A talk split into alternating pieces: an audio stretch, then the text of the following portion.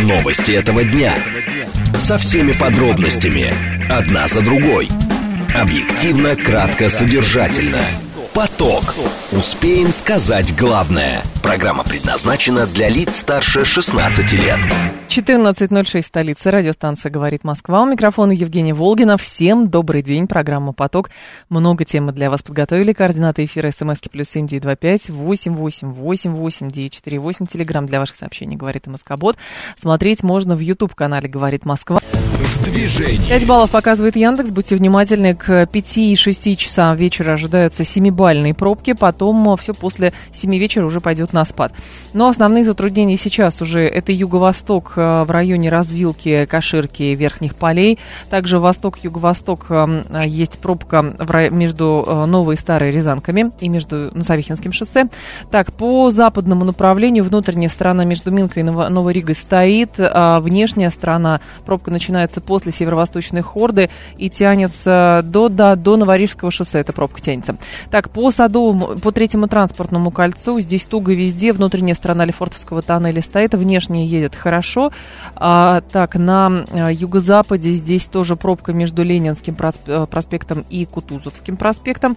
И будьте внимательны, Садовое кольцо практически везде туго, закладывайте еще 15-20 минут. Слушать. Думать. Знать. Говорит Москва.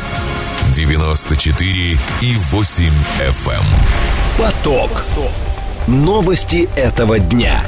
Итак, будем э, говорить про Петербургский э, международный э, экономический форум. Э, ожидаются э, какие-то результаты переговоров э, президента России и представителя э, Объединенных Арабских Эмиратов. Далее мы обсудим, что Генсек НАТО заявил о непричастности Альянса к атакам ДРГ в Белгородской области. После информационного выпуска обсудим кино, потому что э, Константин Богомолов назвал фильм Александр Невский из Эйнштейна пропагандистским, но в контексте того, что была госпропаганда в Советском Союзе, но Эйзенштейн творил так, как ему было нужно. Про это, про свободу творчества, творчества поговорим, и про задачи государства, которые ставят а, некие цели перед а, творческими людьми. В конце обсудим, что аналитики сообщили об увеличении расходов на подготовку школьников к выпускному. Ваши тоже а, звонки жду, как меняются традиции выпускных, что хотят, а, чего хотят, где хотят и сколько. Константин Нордов, доктор экономических наук, зав. кафедры а, финансовые рынки Российского экономического университета имени Плеханова, наш умный парень. Поток. Успеем сказать главное. Итак, э, Владимир Путин и президент Арабских э, Эмиратов встретились на Петербургском международном экономическом форуме. Вместе осматривают стенды э, ОАЭ, которые там были представлены. Пресс-служба президента России ранее еще сообщала, что Значит, лидеры двух стран собираются обсудить актуальную повестку региональной проблемы. Он также отметил, что у президентов России и Объединенных Арабских Эмиратов сложились доверительные конструктивные отношения. Пред- Предлагаю сейчас послушать э, заявление Владимира Путина на этот счет, а потом еще с экспертом обсудим. Сейчас посетили ваш э, павильон, замечательный павильон, который говорит о перспективах развития э, отношений между нашими странами в экономической сфере и о возможностях э, Эмиратов по этому направлению. Я знаю, что, э, что экономика Эмиратов, социальные сферы э, под вашим руководством развиваются очень активно. И, в этом смысле для нас Эмираты, конечно, очень хорошие и комфортный партнер. И отношения между Россией и Эмиратами развиваются весьма успешно. Сейчас не буду говорить о конкретных цифрах, они впечатляют. Э, Но главное, что они идут на пользу как России, так и э, Объединенным Арабским Эмиратам. В значительной степени, конечно, благодаря вашей поддержке. Это заявление Владимира Путина на встрече с э, президентом Арабских Эмиратов. А Еще президент отмечал, что а, в три раза увеличилось число российских туристов в Арабских Эмиратах. А, И, соответственно, президент говорил, что надеется, что Россия на саммите в УАЭ по климату будет представлена на достойном уровне. Арабские Эмираты действительно в- как раз принимают этот а, саммит, форум. Но интересно, что потом уже с закрытыми дверями переговоры Путина и президента Арабских Эмиратов а, продолжились. И, соответственно, ну, какие-то заявления, наверное, по итогам будут сделаны. Елена Супонина с нами, политолог, международник, востоковед. Елена Владимировна, здравствуйте.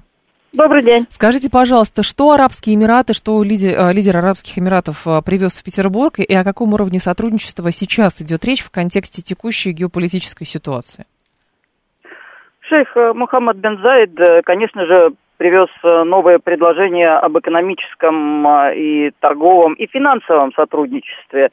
Ну, еще и чувствительная сфера вооружения. Это у нас традиционно развивается – в начале этого года россияне участвовали в Эмиратской выставке, известной в Абу-Даби, Айдекс. Э, э, арабы проявляют традиционно очень большой интерес к российской военной технике.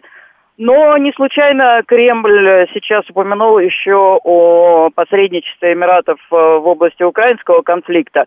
Вспомним, в октябре минувшего года шейх Мухаммад бен Заид приезжал в Санкт-Петербург на переговоры с президентом Путиным, mm-hmm. и тогда э, уже впервые публично было обозначено, что Эмираты активно э, посредничают, хотя у меня уже тогда были данные, я одна, одной из первых об этом сказала, что Эмираты загодя, задолго до этого уже начали непубличные контакты с тем, чтобы помочь э, процессам э, обмена пленными между Россией и Украиной, а также обменом заключенными между Россией и Америкой. И э, позже, когда это вылилось в возвращение Виктора Бута на родину, стало ясно, что посредничество Эмиратов э, дало свои результаты. А, Елена Владимировна, возникает вопрос, в чем заинтересованы сейчас Арабских Эмиратов э, в Российской Федерации, потому что некоторые аналитики говорят, что да, товарооборот растет, инвестиции российские тоже растут, а, соответственно, там недвижимость только в Дубае э, раз, купается космическими темпами, но а, Арабские Эмираты называют очень расчетливым контрагентом для России. И возникает вопрос, что им нужно и что нужно нам? Да, насчет недвижимости, мне недавно как раз арабы, давно живущие в Эмиратах, из других стран, из Сирии, из Ливана, а там таких много, тоже бегут э, Э, из стран, где финансовая нестабильность и какие-то трудности, они жаловались, что ой, как цены взлетели на аренду и покупку жилья, и сетуют на то, что виной наши с вами соотечественники, которые uh-huh. приехали в Эмираты и начали арендовать и скупать э, жилье, тем самым э, повысив э, цены. Ну, поэтому это один маленький пример, э, того, что Эмиратам э, выгодно, чтобы Россия активизировала с ними сотрудничество. Ну и еще и политический аспект. Э, ведь э, Эмираты в последнее время ругаются с американцами, причем очень сильно. Это взаимное недоверие нарастает. Буквально неделями назад Эмираты объявили о том, что они выходят из формата важного очень для Вашингтона – морского сотрудничества в области, в регионе Персидского залива. Uh-huh. Это э, был такой э, формат совместного патрулирования, мониторинга. В первую очередь он был направлен на сдерживание Ирана, и вдруг Эмираты заявили, что да, зачем с этими американцами дальше сотрудничать, толку от них никакого на что обиделись Эмираты. Эмираты, например, э, разозлились даже, когда были на них атаки э, с помощью беспилотников э, из-за их участия в конфликте в Йемене то в ответ на их запрос о срочной помощи американцы опять стали думать, там, а не повредит это их безопасности. В общем, короче, не предоставили вовремя помощь. Эмираты очень разгневались на это. И сейчас э, из одного формата за другим э, постепенно выходят, да еще и говорят американцам, что вместо, тем, вместо того, чтобы сотрудничать с вами против Ирана, мы лучше с Ираном будем сотрудничать. Вот такой яркий пример. Э, и в том числе активизация взаимодействия с Россией это для того, чтобы высказать еще дополнительно свое фи американцам, но это еще и понимание, что реально американцы ослабляют свое присутствие в Регионе. зоне Персидского залива, как и вообще на Ближнем Востоке и на севере Африки в целом. А, вот э, такая у них сейчас э, колея, они постепенно уходят. Э, им не нужны уже в, таком, в таких объемах энергоносители. Американцы сами уже экспортируют жирный газ, угу. добывают э, нефть. Арабы это чувствуют и понимают, что надо переориентироваться и на Россию, и на Китай. А Россия и Китай сейчас вместе, так что здесь все понятно. Э, интересная была статистика от эм, президента Федерации торгово-промышленных палат Арабских Эмиратов Абдулы Аль-Мазруи. Он говорит, что Россия инвестировала уже в Арабские Эмираты примерно 10 миллиардов долларов, призывал Россию еще активнее вкладываться в эмиратскую экономику. И возникает вопрос, ну то есть мы вкладываемся, потому что у нас э, традиционный поиск, где бы за границу тоже можно было бы выгодно разместить свои деньги, начать зарабатывать. В этом отношении Арабские Эмираты в каком контексте готовы вкладываться в Российскую Федерацию или же все-таки так рассматривать э, вопрос не стоит? Абдалла Аль-Мазрой, он влиятельный человек э, в Эмиратах, и данные uh-huh. у него есть, но другое дело, за какой срок э, он имеет в виду такой объем а, российских вложений, потому что... Да, там не э, раскрывалось, да. Да, это, видимо, за достаточно большой срок э, была взята эта цифра, потому что объемы товарооборота, они хотя и растут, но не такими сумасшедшими темпами, но и это уже хорошо для обоих государств. Для России важно, например, что ну, финансовое сотрудничество, банки, несмотря на сложности, но в Эмиратах они открыты для наших бизнесменов, mm-hmm. и э, это вызывает э, недовольство, конечно, американцев. Но наши инвестируют по мере возможностей, хотя пока, по-моему, не так все еще радужно, но а Объемы свободных инвестиций у Эмиратов, они гигантские. Там только суверенный фонд благосостояния, это около 800 миллиардов долларов. А кто говорит, вообще триллион. Но, в общем, правда, и положа руку на сердце, пока Эмираты в России э,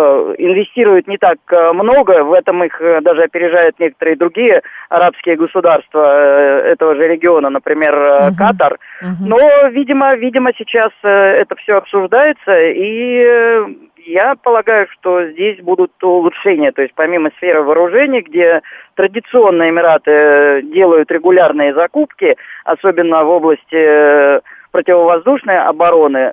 Но вот сейчас, по моим данным, на Петербургском форуме будет также активно обсуждаться и возможность э, активизации, э, возможность роста сотрудничества в других сферах. Ну и, конечно же, помимо посредничества в украинском конфликте. Ну и Добавлю еще, что а где Эмираты, там и очень многие страны, потому что Эмираты хоть и маленькие, но их с легкой руки некоторых американских э, политологов даже сейчас э, прозвали такой маленькой Спартой арабского мира. Угу. Некоторые историки наши не согласны с таким термином, но это тот, те, кто разбирается в э, подробностях Пелопонесских войн, там, что такое Афина, что такое Спарта, э, говорят, не совсем похоже, но суть в чем? Суть в том, что маленькие да удаленькие, маленькие, но очень амбициозные, да. маленькие, но хотят везде быть, и там, где Эмираты, там и Ливия, там и Алжир, там и Судан, там и Сирия, Э, вот что значит Эмираты.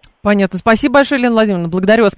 Елена Супонина была с нами, политолог-международник, востоковед. А, Сергей говорит, если что-то не так, то США им заморозят весь их фонд. С чего вы взяли, что сделать это так просто? А, пока речь идет просто о каких-то переговорах, о возможностях, э, ну, о попытках э, давить на и Арабские Эмираты, и Саудовскую Аравию, это тоже было. Вот, но в одночасье взять и, соответственно, замораживать, пока Штаты на это не решатся. Потому что, напомню вам, что страны Персидского залива, богатые страны Персидского залива, они очень крупные держатели американского государственного долга. Вот, бумаг я имею в виду долговых. Поэтому просто так взять и все обнулить, как э, в нашем случае произошло, а, это сделать для американцев довольно сложно. Более того, у нас они не все обнулили и далеко еще не все нашли. Вот нашли только 10% якобы из всех денег, которые они объявили, объявили что их заморозили.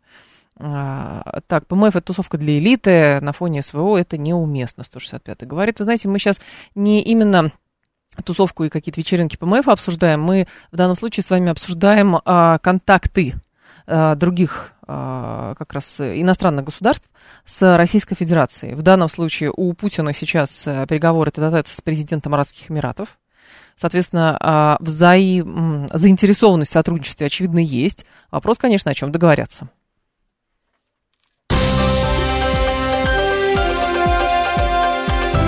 Внимание! Говорит Москва.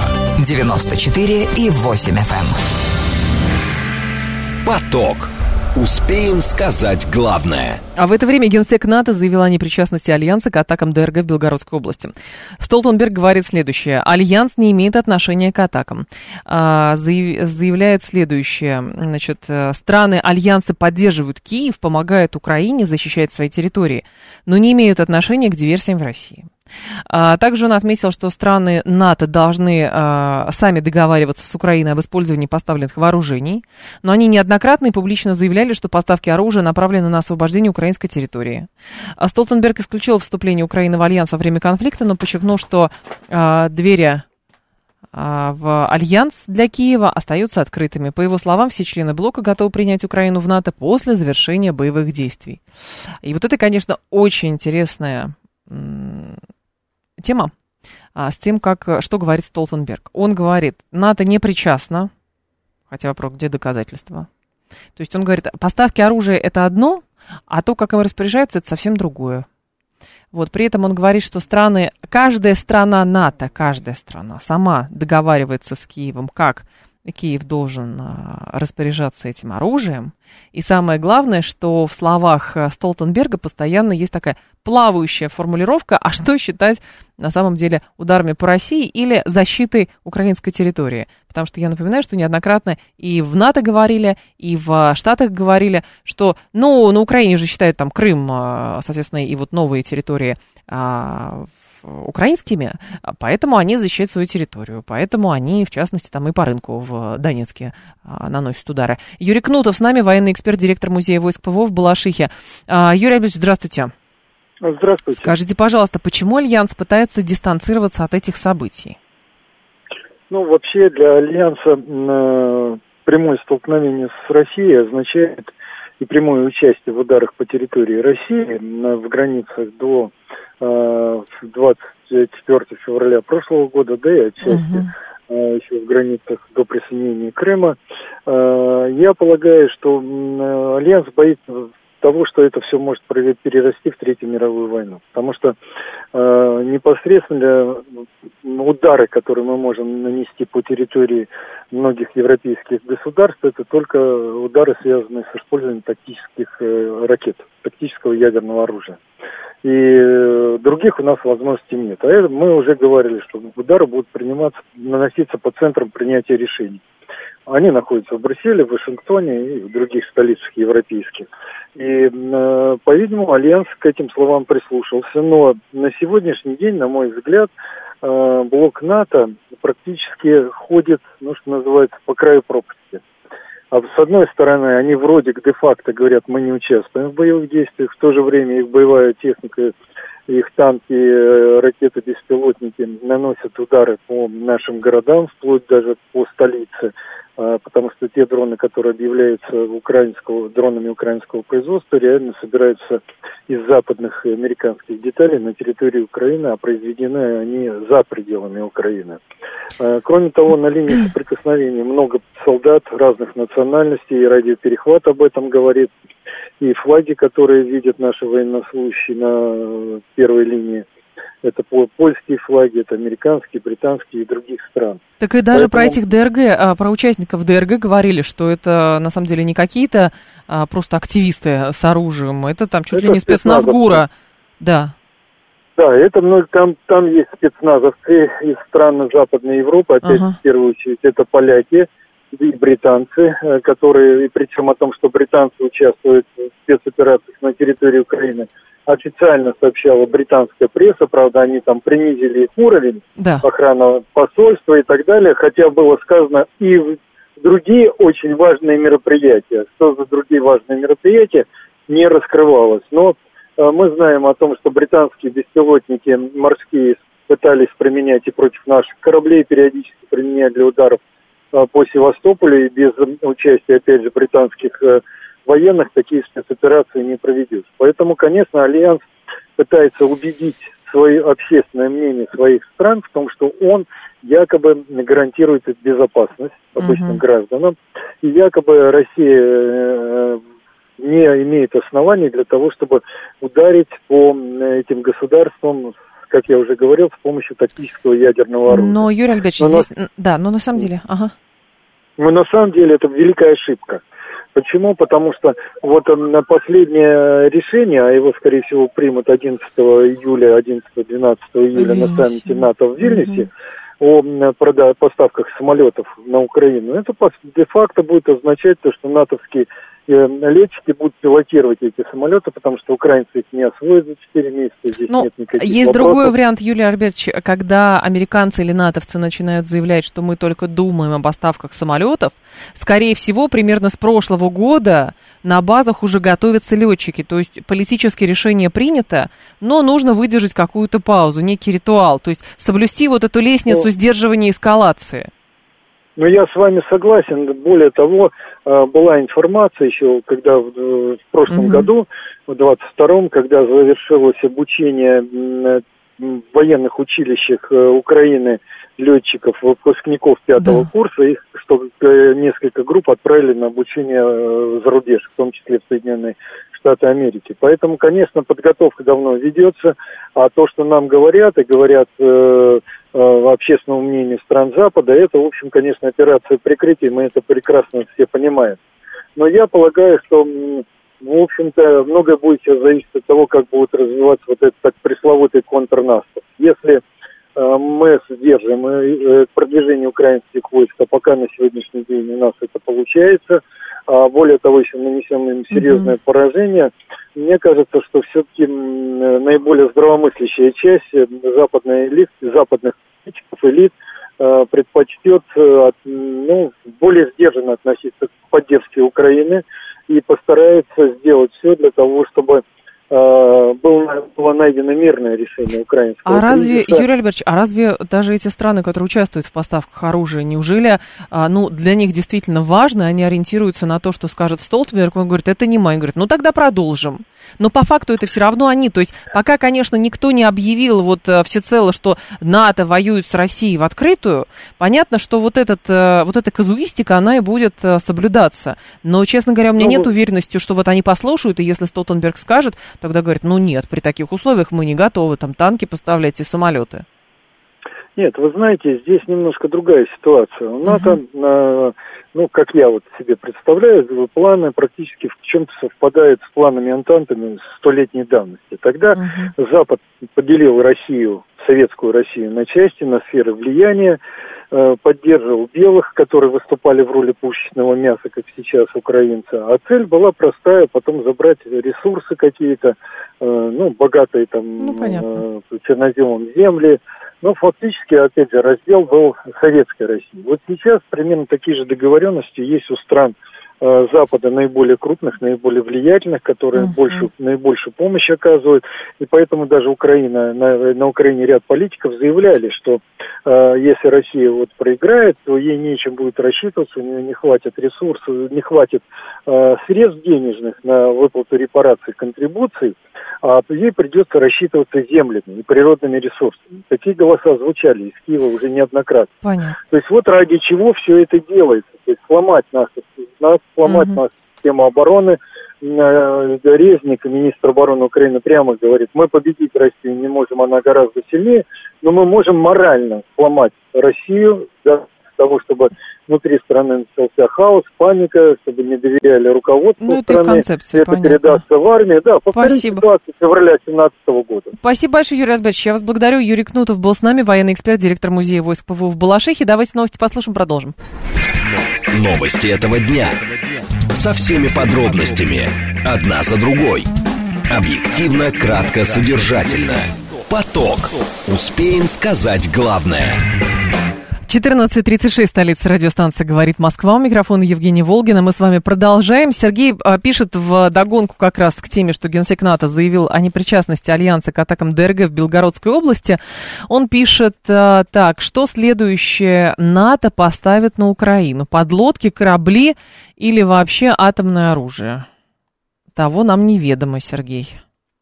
что НАТО может поставить? Ну, НАТО как таковое, насколько я понимаю, эм, не может поставить вот атомное оружие. Атомное оружие все-таки поста- э, может поставить, ну, наверное, теоретически, та страна, которая обладает атомным оружием.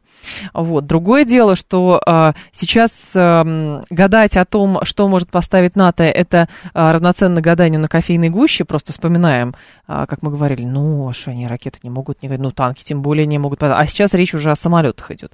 Просто в данном случае, не случайно мы с Юрием Кнутовым а, как раз упомянули вот эту лестницу сдерживания-эскалации, вот, потому что это как раз подходит под э, теорию э, Германа Хана, который основал э, Хадсонский институт.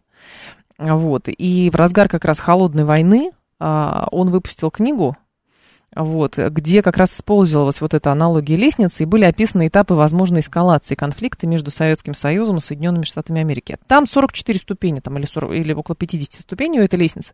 Вот, и просто важно понимать, что то, что кажется сейчас, ну, непонятным, теоретически все прописано.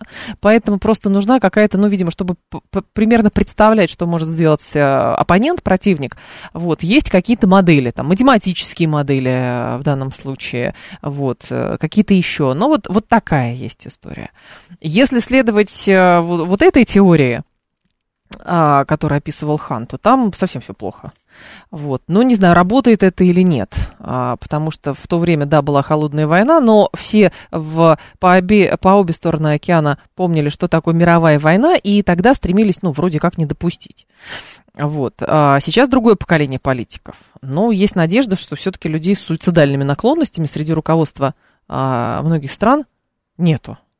Вот, поэтому как будет развиваться событие, непонятно. Но просто само по себе очень интересно, что в НАТО говорят, вот поставки оружия это одно, инструкторы это одно, но ДРГ это тоже, это другое совсем, мы в этом совсем не участвуем, потому что мы призываем Украину этого не делать, и она якобы то ли не слушается, то ли они вольны делать как хотят, то ли здесь опять же трактовка идет, что считать с точки зрения Украины э, территории э, собственной, вот, какую территорию они пытаются защищать, и почему обстреливают Белгородскую область. Ну, в общем, много-много-много этих вопросов из разряда уже диалектики. Смотря на горящие леопарды, НАТО еще подумает, говорит Нилс. Вы знаете, там очень любопытные формулировки используются иностранной прессой, как бы как вывернуться, чтобы вот и не представить, что а, пока у них все сложно с этими леопардами. Они говорят, что нет, если леопарды горят, но м, даже если леопарды горят, это все равно, в общем, неплохо, потому что а, техника каким-то образом пыталась действовать. То есть она, в принципе, оказывается на этой земле. Ну, как, какие-то такие очень странные формули- формулировки использовались. Вот. Но, очевидно, совершенно работа ведется, периодически там с фронта приходят какие-то э, данные, что там то тут была попытка прорыва, она отражена, то там была прорыв, э, попытка прорыва отражена. Но концептуально в НАТО сказали, мы видим проблему Украины э, с контрнаступлением, мы понимаем и предполагали, что у них будут колоссальные потери, но мы будем продолжать э, оказывать Украине помощь. Вот концептуально пока э, вот это сохраняется со стороны НАТО. Слушать Думать. Знать. Говорит Москва.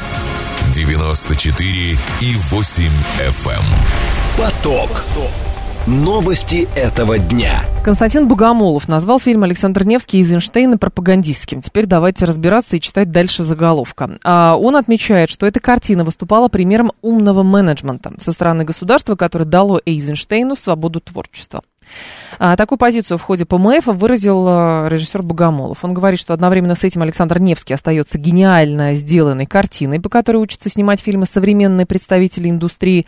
Эйзенштейн получил возможность сделать кино так, как он его чувствует. А, по заказу государства, да. Неся определенные ценности, да. Но при этом ему была предоставлена абсолютно свобода а, форма творчества, и он выдал грандиозный контент, говорит Богомолов, и говорит, что вот этого менеджмента как будто бы нам и не хватает, хорошего. Александр Шпагин с нами, искусствовед и историк кино. Александр Владимирович, здравствуйте. Здравствуйте. Вот если отталкиваться от тезиса Богомолова, как сейчас выглядит взаимодействие культуры э, и государства, если сравнивать с опытом Советского Союза, который приводит в пример Богомолов? Э, выглядит следующим образом. Если в 30-е годы художникам предписывалось говорить это и только это, и только так, и таким языком, каким мы хотим, то есть социалистическим языком, а что это такое было? Это плакатный язык, но чуть-чуть еще, да, приправленный таким легким-легким гротеском. Легким-легким гротеском. Но для того, чтобы было доходчивее. Особенно в показе врагов. Они должны были быть все гадами, а мы должны были быть такими бодрыми, и что даже слишком, как Ленин в 18 году, который напоминает комедийного живчика. Угу. Вот. Но так было доходчивее. И Максим какой-нибудь в исполнении Чаркова тоже такой был. Излишне бодрый. В общем, все дико бодрые, только враги в отрицательную сторону, а наши в положительную. Вот. И только так и будь добр, снимай, потому что так и народу идеально заходит. Да и нам хорошо, вполне. Угу. Нам это товарищ Сталин, потому что он был главный продюсер советского кино с 1936 года. Так что развиваем государство и партию, говорим товарищ Сталин, или наоборот. Вот. Сегодня другая ситуация. Сегодня э, ты делай как бы все, что хочешь, но за красные линии не залетай. А их становится все больше и больше. Причем их никто не называет. Продюсеры и режиссеры чувствуют сами.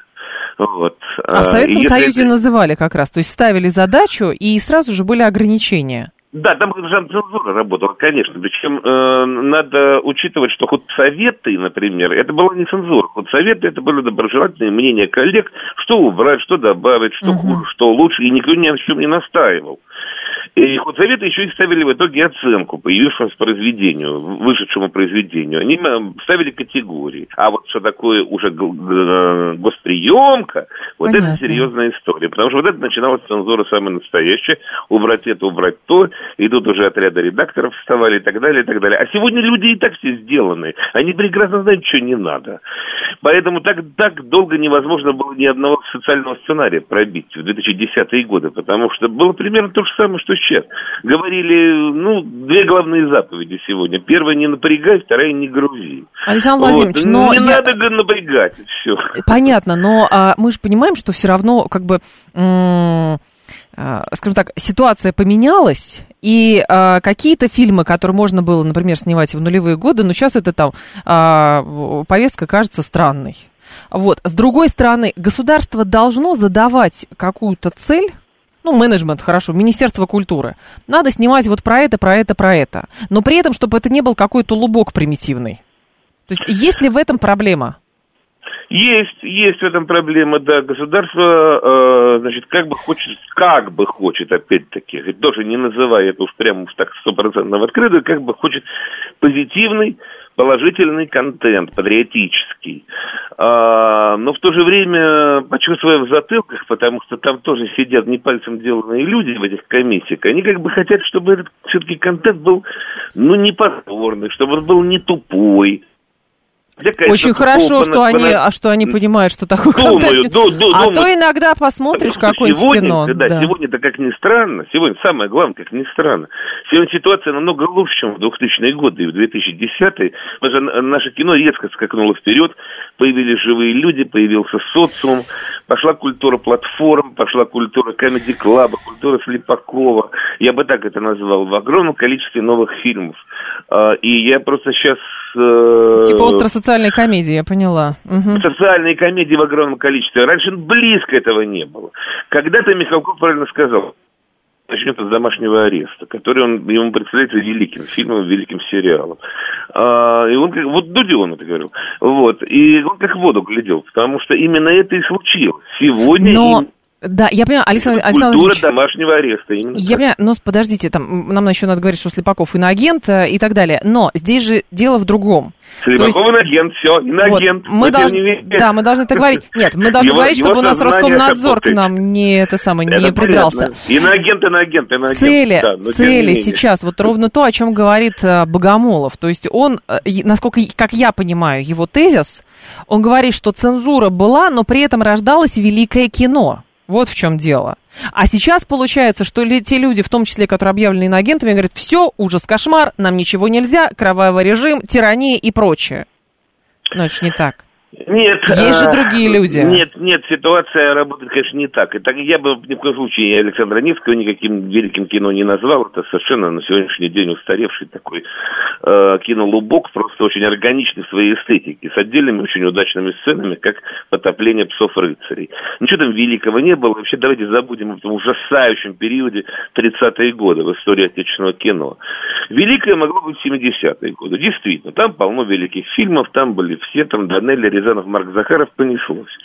Вот. А, а у нас, хочется сказать, все только начинается. Самое интересное, что э, кино uh-huh. и цензура, они идут э, чаще всего не очень... М- четкими, не очень четкими тропами. Это не артикулируется просто. Да, они, они немножко идут по, по разным законам существуют. И вот сегодня кажется, сегодня кажется, ситуация гораздо более должна быть цензурирована в силу социально-политической обстановки, а она наоборот. Она наоборот, потому что появился социум на экране, за счет общего ощущения социума, за счет общей тревоги, царящей в обществе, на экране наконец появился социум.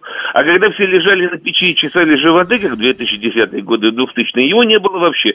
И э, картина кинематографа была позорнейшей просто, потому что все потонуло в гламуре, тупости и Ну, снималось, снималось о тяжелой жизни эскортниц, да, примерно такое кино снималось лет 15 да назад. если бы даже, да нет, просто тупые комедии гламурные перли со страшной силой, и такие картины, как, не знаю, Елена или там географ Глобус Пропи, ну, какие-то редчайшие вообще там звезды на этом небосклоне, или же чудо, вообще солнце вышло. Понятно. Вот. А сегодня таких полно, как географ Глобус Пропи. Именно вот как, именно вот это пошло. Понятно. Елена это шедевр просто, это артхаус скорее. А именно вот такие, как географ Глобус Пропил. Я, например, только на прошлой неделе две посмотрел. Угу. Вот одна из них это меньшее зло Шамирова, в частности, да. Понятно. Спасибо большое, Александр Владимирович. Я вас благодарю. Александр Шпагин был с нами, искусство, искусствовед и историк кино. Все-таки какое кино нам нужно? Вот в чем дело. Очень любопытный вот этот тезис был Богомолова по поводу... Э, он приводил в пример э, фильма Эйзенштейна, э, которые в свое время становились шедевром, но при этом была действительно, ну, жесткая государственная цензура. А имеется в виду, как бы было направление, которое задавало государство – и, соответственно, это снималось. То есть теоретически можно сказать, что нулевые там и десятые годы, там же было направление определенное? Там были определенные режиссеры, там был определенный контекст, то есть либо какое-то вот это вот э, сиквелы, приквелы и прочее, вот, либо, как мы уже сказали, этот тяжелый люкс какой-то был, про то, как страдают женщины в, в Москва-Сити, ну что-нибудь такое вот на фоне стеклянных стен. А, и все, а дальше-то что снимать? Вот дальше-то что снимать? Опять же, интерес к советскому кино в том числе и к тому, которое в свое время было, например, цензурировано. А вот, а, оно же, скорее всего, рождается ровно потому, что, ну, хочется новых смыслов. И фильмов хочется новых. И важно понять, как бы, а как режиссер чувствует время. Вот, потому что сказать, а давайте снимать патриотическое кино, конечно, можно. Вот, и какой-нибудь э, приближенный режиссер, приближенный к, может сказать, а я такой сниму. Ну вот, а это гарантированно, что это будет хорошее кино? Или все-таки, или нужны какие-то ориентиры? А, так, меня воротит от российского кинематографа. Алексей Морозов говорит, слушайте, ну хорошо, а мне не нравится индийский кинематограф. Вот в российском кинематографе много чего есть интересного посмотреть например, и, и не весь российский кинематограф ужасен. Вот в чем дело. Вообще не весь. Более того, можно говорить, что российский кинематограф сейчас только-только формируется. Только-только. 7373948. И важно понять, какие смыслы он несет. Здрасте, алло. Да, Привет. Здрасте. Как вас зв- зовут? Да, да, Мартин Силин. Ага. Знаете, э, вот получается, вообще это давно уже обсуждается о том, что, оказывается, цензура не влияет на качество продукта искусства. Нет, ну это рассерж... да. рассерженные патриоты говорят, нам цензура не дает снимать. Спасибо большое. Особенно вот те, кто уехал, там, объявленные агентами и прочее. Когда-то, ну, наверное, снимали, да, хорошие, допустим, хорошие, в свое время какую-то картины. Но говорить постоянно, что вся цензура мешает творить, что цензура э, мешает сейчас творить? Ну, сейчас не модно поднимать тему гомосексуализма, например. Ни на театр... театральных площадках, ни в кино. Ну вот не нужно. Цензура это, ну, наверное, рассерженные те, кто хотел снимать про это, хотел поднимать эту тему, делать ее остро-социальной. Может быть, им, им обидно, что это тема. Но есть же другие темы, и, скорее всего, есть другие режиссеры. Вот в чем дело. И хорошо бы как бы понять, а Министерство культуры, оно задает тренд какой-то? Или Министерство культуры никаких трендов не задает. И просто, ну вот что-то надо показать, что-то надо снять, а там посмотрим. На самом деле, ну хорошо бы, чтобы это кино смотрели. Снимайте про Великую Отечественную войну, как всегда, говорит Константин Нарлы. Про Великую Отечественную войну сняты великие фильмы теми, кто участвовал в Великой Отечественной войне. Вот. Лучше них никто про Великую Отечественную войну еще ничего не снял, правда. А про СВО будут снимать, хорошо, пусть снимают про СВО, тоже хорошо. И пусть это будет качественное, хорошее кино про СВО.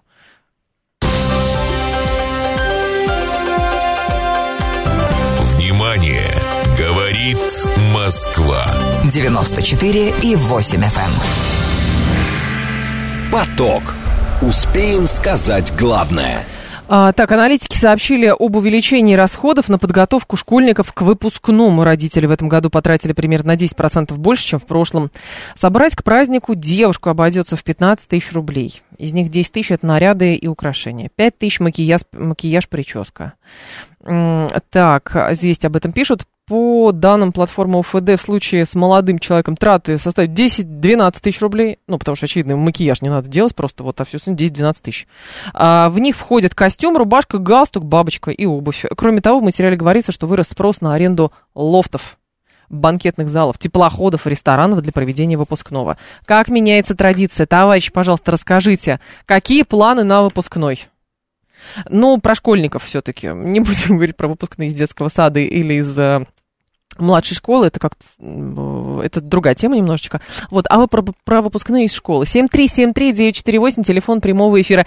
7373948, по коду 8495. А, выпускные, как меняется традиция выпускных, сколько денег нужно туда, сколько это стоит на самом деле, и а, о чем договариваетесь, то есть чего хотят дети и чего хотят родители с выпускными.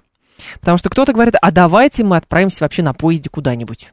Другие говорят, а давайте тогда на теплоходе, э, на теплоходы. Детям нужен люкс. Кто-то говорит, а давайте просто посидим где-нибудь на пикничке. И тоже хорошо будет. Здрасте, слушаю вас, алло.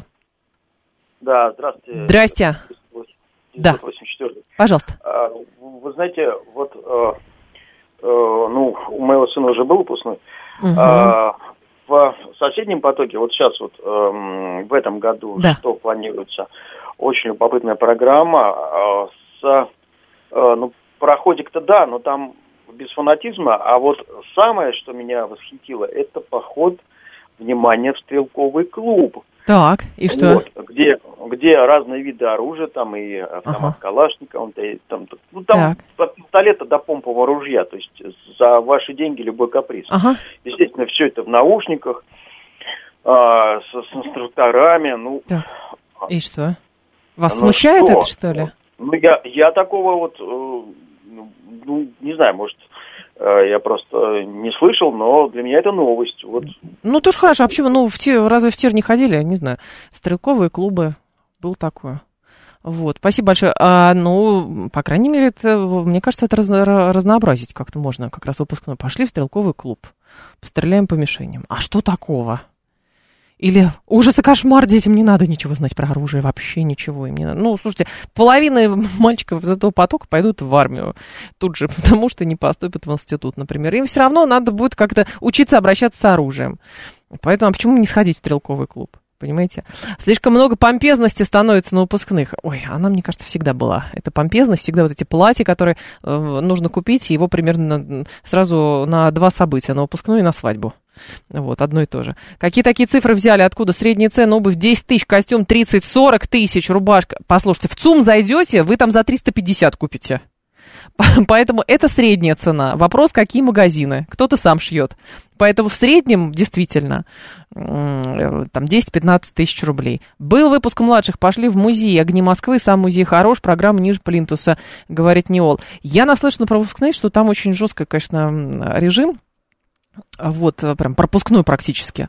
Вот, но понятно почему. То есть там меры безопасности, э, мама не горюй. Но мы сейчас не про это. Мы сейчас про то, где дети хотят отметить выпускной где они хотят. Или же это начинается с соревнований родителей. Я хочу на теплоход, а, я хочу на теплоход, я хочу там куда-то, не знаю, на полянку, я хочу в театр, а кто-то еще куда-то хочет. А, из этих выпусков 23-24 года алкоголь в Петербурге не будут продавать. Ну и хорошо, пусть не продают алкоголь. Вот. А, здрасте, алло. А, добрый день. Здрасте, пожалуйста. Да. А, ну, у меня дочка вот в том году выпускалась, и э, у них как бы в классе вообще эта история, ну, как-то родители там что-то начинали, там какие-то залы, какие-то там, э, какие-то мероприятия, а в основном э, дети, у них даже не было желания устраивать вот эти вот все какие-то традиционные там балы, цветы, платья какие-то. А Хотя школа хочется? такая достаточно э, камерная. Так, а что им хочется? Что, что а они знаете, хотят? Они вот, они вот собрались в своей компании девочками, там, так. человек 10 было. Пошли в какой-то ресторан, который они хотели. Там, Очень хорошо, дочки. мне кажется. Так. Папа, папа какой-то ресторатор, ну и она как бы тоже в теме ну, дочка. Ну, в общем, камерно вот. отметили. И, э, да, они посидели в удовольствие. И самое главное, это вообще по результату учебы в школе, это не бал, а это то, чтобы дети на протяжении долгих лет потом поддерживали связь и общались.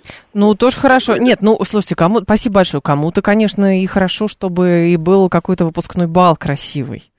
Ну, правда, кому- кому-то нравится это. Вот и здорово, наверное.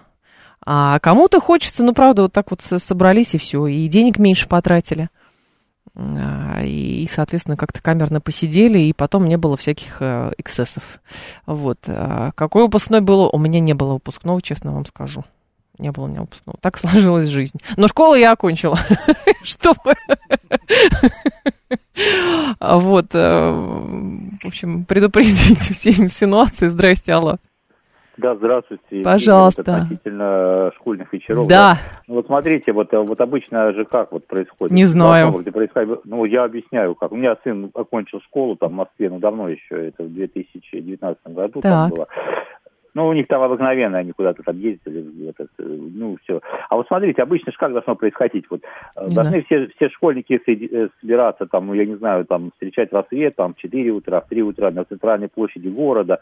Обычно так. вот в США, там, на Медисонской гвардии они там приходят, ну, в разных столицах, и в Праге, там тоже что-то типа того, в Лондоне. Так там площадь центральную открывают обычно в этих городах. А в России, наоборот, закрывают, там Росгвардия стягивается. Следовательно, ну к чему клоните, да, говорите? Танки стягиваются, наоборот, так. закрывают центральную площадь. Ага. Наоборот, открыть ее надо. Пусть приходят туда, на Красную площадь. Там, так нет, они приходят, для них-то как раз и закрывают, для них-то как раз и закрывают. На Дворцовую площадь. Да не надо закрывать. Почему? В других столицах, я вам объясняю, открывают. Да бесплатные такси, наоборот, приезжайте все, родители. А опять, России, опять наоборот... за границей лучше, чем в России. Да что ж ты будешь делать? Для этих школьников специально все закрывают. Парк Горького для них закрывают, Красную площадь для них закрывают, что Дворцовую площадь для них тоже закрывают. Слушайте, по мере, э, мера безопасности. Вы никогда не, встрев... не встречали тревожных мам? Портрет тревожной матери, которые бдят все вообще и всех, особенно дочерей. И, скорее всего, все это закрывают э, не потому, что так мэру Москвы захотелось. Во-первых, нужно... Москва огромный город по сравнению с той же самой Прагой, например. Вот. А, соответственно, нужно бдить. Нужно все максимально, как это называется, перестраховаться. И поэтому, конечно, для этих детей на всякий случай а, закрывают площадь, их туда пускают, и чтобы посторонних там не было, потому что Москва большой город. Вот для чего это делается.